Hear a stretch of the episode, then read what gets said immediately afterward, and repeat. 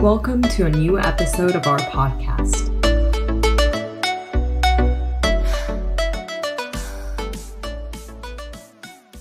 During the 1990s, Jody Williams founded and coordinated the international campaign to ban landmines.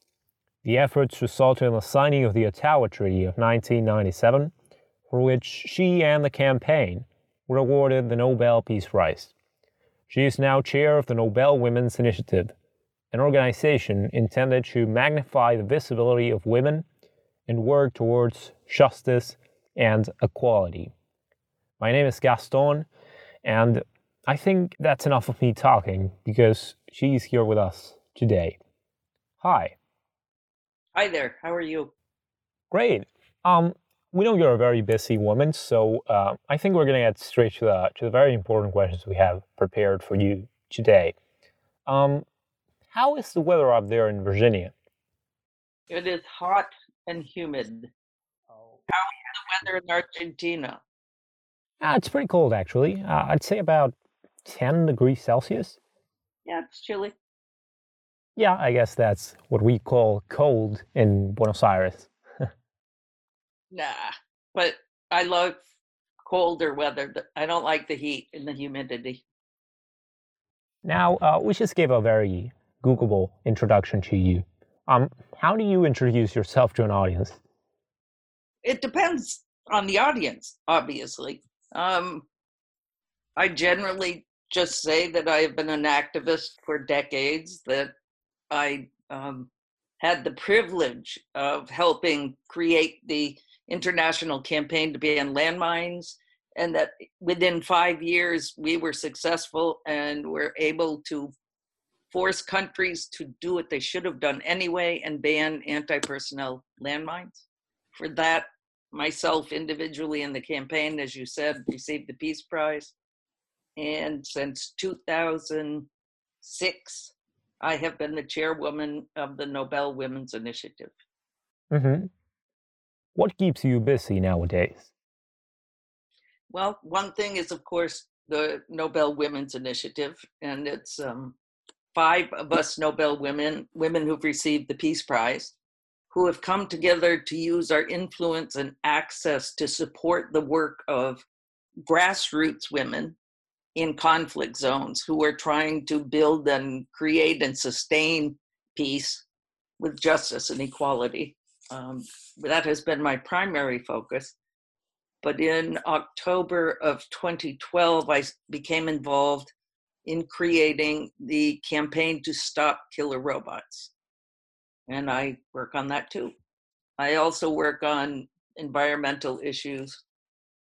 You know, there's so much to do in the world, there's not much spare time. Uh, you just said you're now working on a campaign to ban the development of killer robots. Mm-hmm. Uh, to our audience that may not be mm, familiarized with this uh, with this term, uh, these are warfare machines that do not need human input to decide when to strike. Right. Uh, why is it any worse that uh, that an algorithm decides when to fire a weapon instead of a, a human being? Well, there are a number of reasons. The algorithm itself, I think sometimes people believe that, you know, that a computer, an algorithm is more calm, more, you know, doesn't need sleep, is able to decide properly who to kill, who to target, and who to kill. But they forget that the algorithm was designed and program used to program the machine by a human being and we are all fallible and it has been demonstrated that um, algorithms are, are, racially biased um, that's just one teeny part another part for me is that um, a person who is being targeted has no option of surrendering right? The machine looks at you or whatever it does, decides you are the terrorist, and it kills you. Mm-hmm. When it's regular, normal warfare as we know it, I could surrender. You know, I could put down my weapon and surrender to you. I cannot do that if a machine is killing me. With regard to the laws of war, I mean, it violates so many that it's mind boggling. For me personally, the reason that I wanted to become involved in creating this effort is because I think it is disgusting. I think it is unethical and morally bankrupt, morally wrong, morally despicable that human beings think it's okay to give the life and death decision over a human being to a machine. Who thinks that's okay? Who came up with the idea? You know, I know it's a bunch of men working together in science, but it's insane to me. And there's no way to predict what these machines will do when they're set loose. Uh, you know, at the same time that you're talking about this, uh, the debate is out there about threats to democracies from all around the world coming from social media. And now we're talking about killer robots. How can technology actually contribute to peace? Um, when people ask me about killer robots and, and you know, am I a, a troglodyte? Am I some weirdo who thinks that we should live in the Stone Age? I don't necessarily have anything against technological advances, you know, whatever that means. I have a problem with just creating it and continuing without thinking of the implications of that creation. And people have said, when asking me about what's so bad about a killer robot or what's, you know, what's so bad about a, a robot in general, I don't think there's anything necessarily wrong with a robot. For example, we have a, a robot that looks humanoid.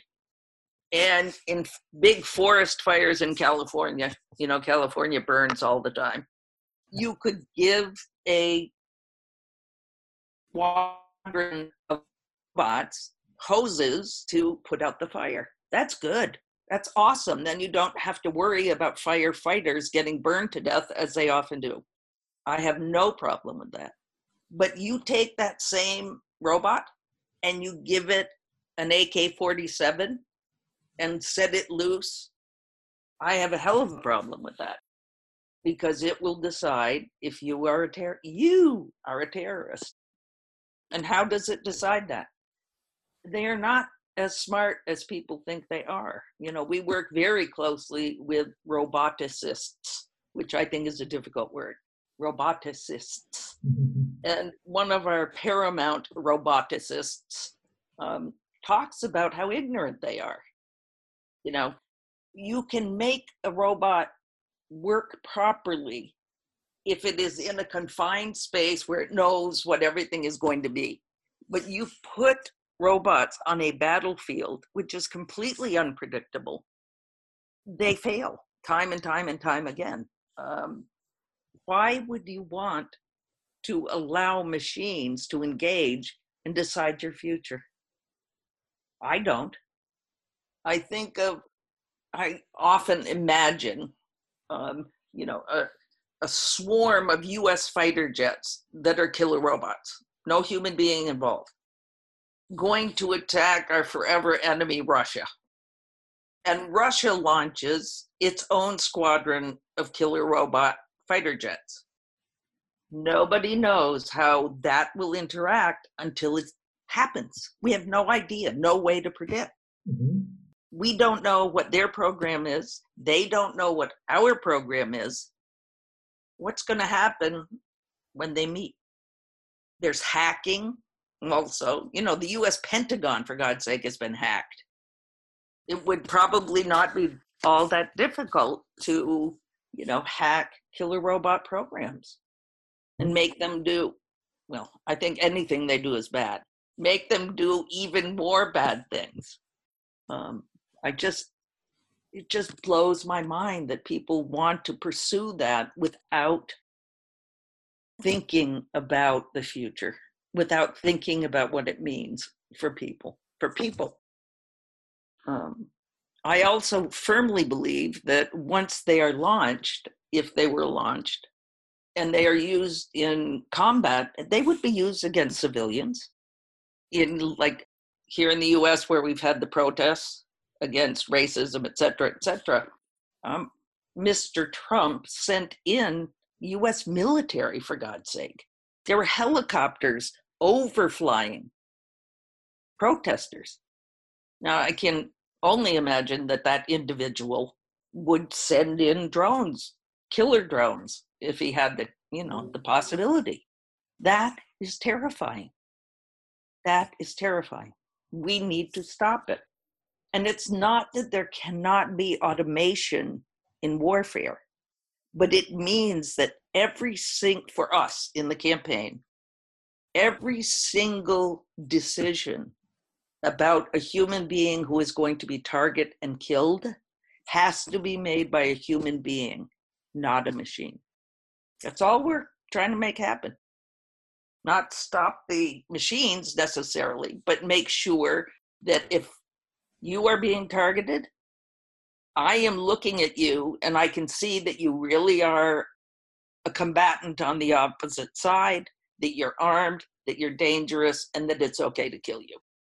Not some child in a blown up city holding a stick. You know, a killer robot could decide that is some sort of weapon and blow it up. It's insane. Mm-hmm.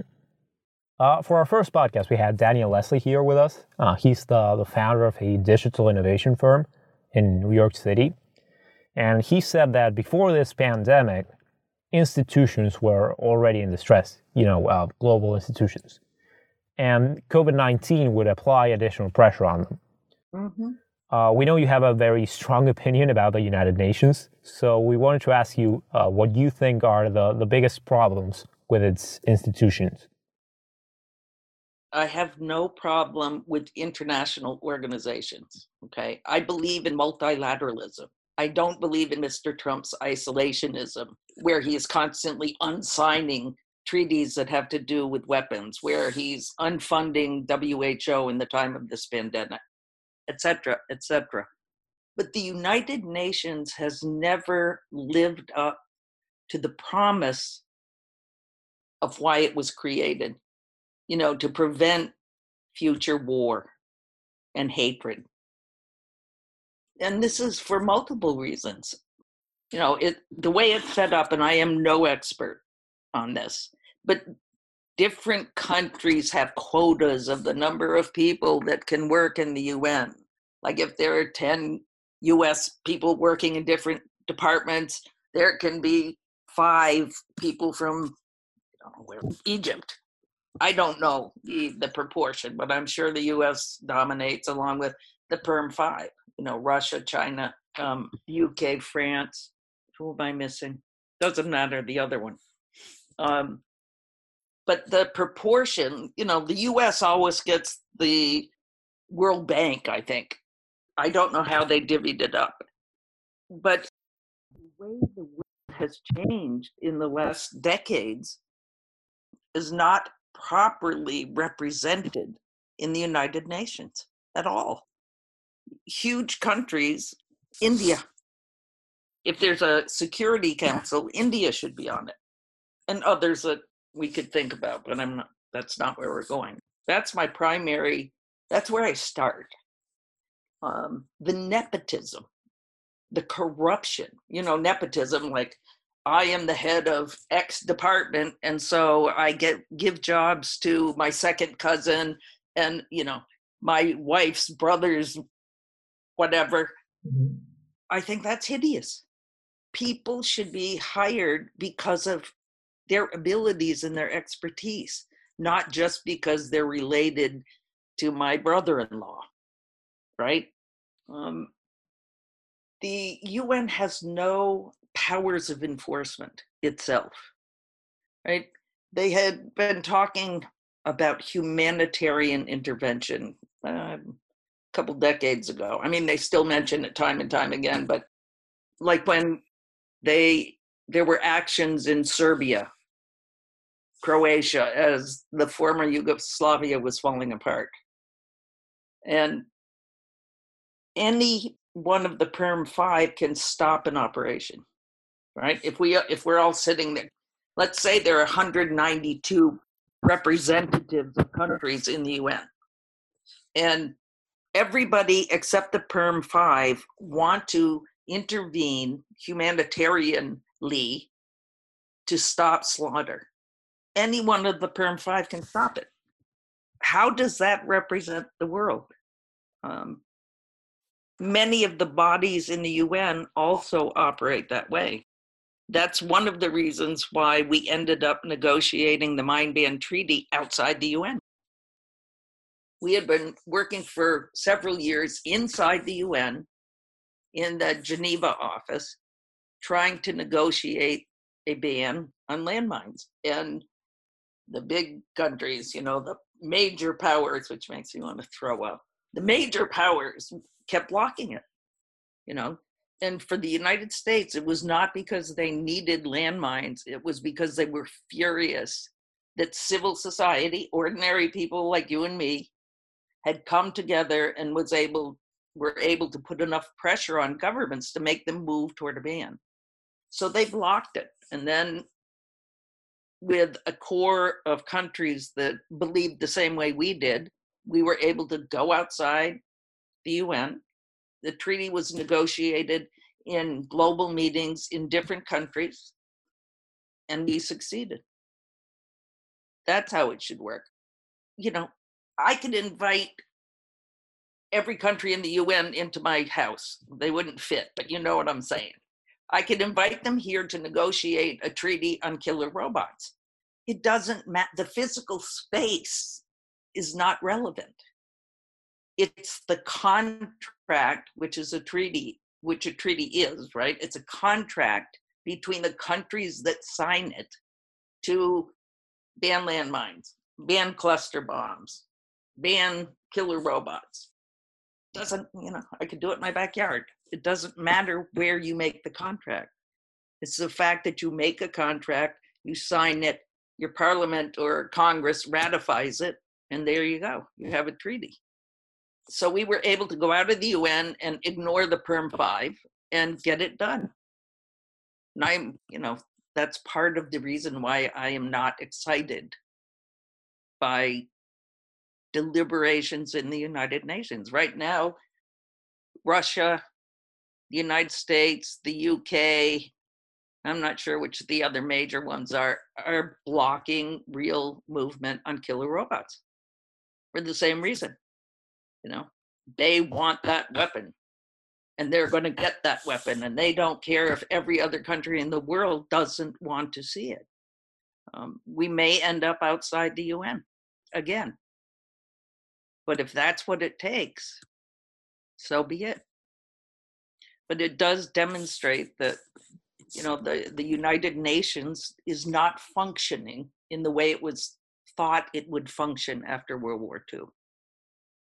And in this increasingly connected world, and if we thought, if we chose to ignore it before COVID, we now know it's really, really, really connected, right? Um, we need international bodies. We need multilateral discussions that are real discussions in order to meet the challenges that are facing this world today. And the UN is not providing it. You mentioned that you are the chairwoman of the Nobel Women's Initiative. Mm-hmm. Uh, Mairead Maguire defined peace as inner joy. Rigoberta Menchú defined it as education, balance, uh, self esteem. I, I suspect somebody might have beat me to this question, but what do you understand by peace? When I hear um, Mairead and Rigoberta's versions, that is not the kind of peace that I think I'm thinking about when I'm asked, How do you define peace? What I understand from their answers is what is personal serenity, right? Inner joy, all that other stuff. Um, that's terrific. But I do not have to have inner peace and joy in order to be an activist for sustainable peace in the world. For me, real peace is sustainable peace where the majority of resources are not given to war, are given to meeting the needs of the people in the countries in which they live. Right? human security, not national security.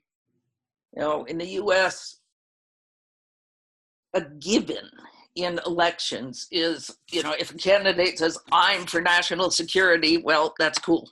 Nobody ever asks a candidate, what does that mean to you? Does that mean you support killer robots?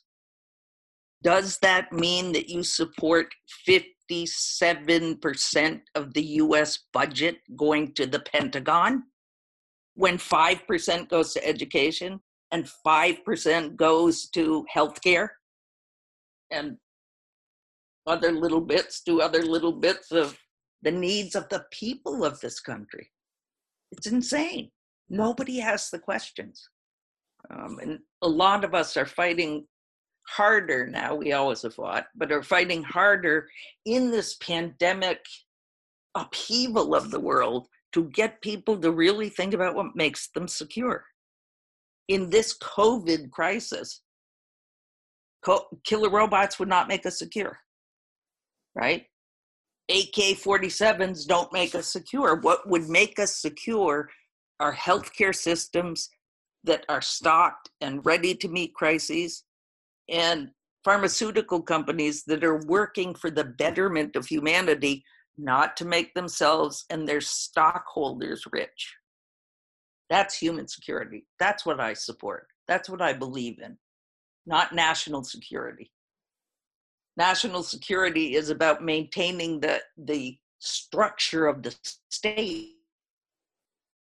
It's keeping the state secure. It is, doesn't really care about me as long as I'm a you know, quiet citizen and doesn't rock the boat, that's worthless.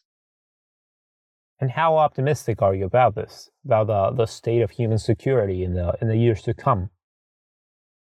Um, it depends on if people wake up and think about what real security is. You know, part of what many of us who are activists against militarism are hoping is that this COVID pandemic is demonstrating that all the weapons in the world cannot keep you safe from, you know, cyber attacks and blah, blah, blah, all that modern stuff. That it is time to think about the needs of the people of your country. If everybody, and this to me is so basic that I can't believe that plant, you know, national security brilliant people are so stupid that they don't recognize that if you make sure that everybody has a basic income, everybody has a basic decent house with running water and electricity, everybody gets an education, everybody has work that allows them to earn enough money in a dignified fashion to have a family. If those needs were met, imagine what the world would be like. Just imagine. And the US's budget alone you know, if they cut most of that defense budget, the money saved from killing people by US invasion could satisfy all of the, what are they called? SDGs of the UN. What are those things? The development goals, sustainable development goals my country's military budget could take care of that. Imagine what the world would be like if we did that. That's what I think about. That's what I work toward. On a closing note, and uh, taking into account that a majority of the of the audience of this podcast and, and a majority of the of the people that are somehow involved with the SABF are um, young uh, proactive university students. I wanted to ask you what your message is to all those young people that, that want to make a difference. Um, it's clear what bothers me, right? Which makes my fire burn and makes me have to take action. But, you know, to be an activist, there's nothing magical about it. No, I, I get the feeling often when I speak that people are afraid of the word activist. You might, be, uh, I might be a communist, you know, or a socialist. My God. Activism is nothing more than standing up and becoming involved with an organization, with people that share your view to change some small part of the world that needs changing, right? Whether it's climate, which is not a small part, climate change, racism, sexism, ageism, whatever of the multitudinous issues really make you like so it, it makes my um, righteous indignation anger. But not anger like i'm mad at my sister right? Anger at the injustice in the world whatever the issue is that makes me unable to be quiet that's what you should start working on i also know that from experience that a lot of people believe that um, if they can't bring peace to the world, right? If I can't be the empress of the universe and make it peaceful overnight, mm-hmm. there's no point in trying. Well, that's insane. That's absolutely insane. And that's what those in power want us to think that it is so overwhelming that nothing can be done to make things change for the better of everybody, even the people we do not like. If you pick one or two things that really, really you just can't stand it, and you find organizations, or if there isn't an organization you like, you create one.